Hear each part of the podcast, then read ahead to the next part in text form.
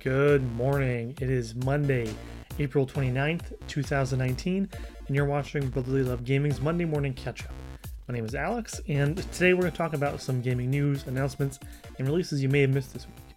It's been a minute since we've done one of these, so let's dive right in, starting with a week full of Persona news. Starting off the week, Persona 5 The Royal was officially revealed with a trailer and a Japanese release date, October 31st, 2019, exclusively on PS4. The game is an updated version of Persona 5, complete with two new characters, one of whom appears to be a party member. Other features include new locations, a third semester of school, and more. Really, there is a lot to dig in here if you're a Persona fan and you want to see what makes this game so special. We've linked for you a pretty good breakdown of what you can expect. Atlus also announced that more information is coming on May 9th, so even though we finally have confirmation on what this thing is, they're continuing to drip feed information on it there was a really short teaser for a US release as well, teasing us a 2020 release date with no other information. The other big Persona news of the week was Persona 5S officially being revealed. Now, this was the game people were hoping would be a Switch port, but it turned out to be Persona 5 Scramble The Phantom Strikers. The game is a Dynasty Warriors style Musou game developed by Koei Tecmo. It is set to release on both Switch and PS4 but no date was given at the time of this writing. Sorry to Switch fans looking to get a Persona 5 port, it may officially be time to give up on that dream. The plus side is this game could be pretty cool. If you're a fan of Dynasty Warriors and a fan of Persona, this seems like the perfect thing for you. These kind of weird kind of crossover games that the Dynasty Warriors team has been doing in the recent years. There's the Fire Emblem one, the Legend of Zelda one, they're they're pretty good if you're into that kind of thing. So maybe consider giving it a shot, even if it isn't the Persona 5 port we hoped it would be. And some news hopefully everybody appreciates, Super Mario Maker 2 finally got an official release date, coming to Switch worldwide on June 28th. Nintendo revealed a special edition, which would be available in Japan at least, that includes a year of Nintendo Switch Online, as well as a Nintendo branded stylus. So far, the stylus has only been confirmed for Japan and the UK, but hopefully we'll see that come to the US as well because looks pretty cool. It's the kind of thing that I would like to have, and especially if you ever played Super Mario Maker in either the Wii U or the 3DS version, having a stylus, it's kind of the main way you play that game, so I'm expecting it to be very, very useful in this version.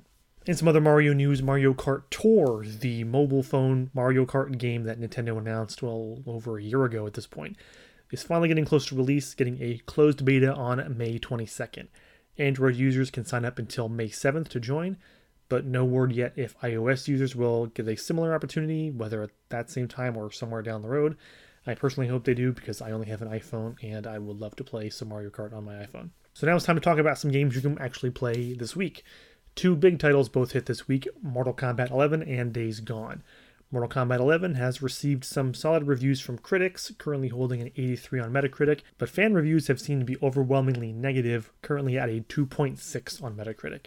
Players are pointing out that items in the game can require absurd amount of times to unlock, effectively making the game one slow grind toward the character skin, for instance, that you really want.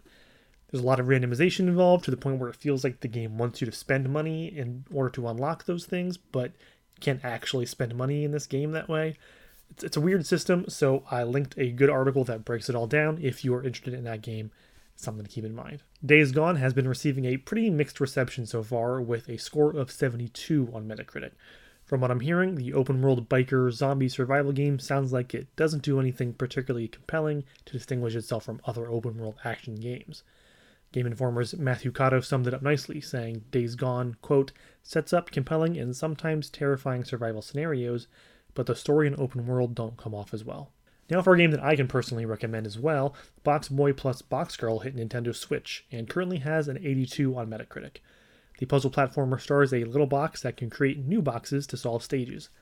Natalie Watson over at Waypoint called it a, quote, puzzle platformer that finesses the line between feeling challenging and keeping me motivated. A demo of Box Boy plus Box Girl is available on the Nintendo eShop if you're interested and want to try it out. And finally, as a shout out to my fellow collectors, remember that Special Reserves Games has a special physical edition of Minit available on Switch and PS4 until this Thursday, May 2nd. It looks like it comes with a lot of cool stuff, so if that sounds like your kind of thing, give it a look over at the Special Reserves site or the Limited Run Games website. That's going to do it for this week. It's a bit of a late week, but definitely some stuff worth talking about. Now, of course, I want to hear from you about what games you're playing and what news you're most excited about. If you're a Persona fan, how do you feel about the double game announcements? I personally would have loved a Switch port, but this Royal Edition sounds like it'll be a pretty substantial package to get. We'd also love to hear what games you're playing, whether it's a new release or something in your backlog. Hit us up on Twitter at BrotherlyLoveG1 to keep the conversation going. You can also find us on YouTube, where we post video versions of the podcast, as well as gameplay videos, product reviews, and more. Just search Brotherly Love Gaming and make sure to subscribe to be notified when new videos release. That's going to do it for this week. Until next time, my name is Alex. Now you're all caught up.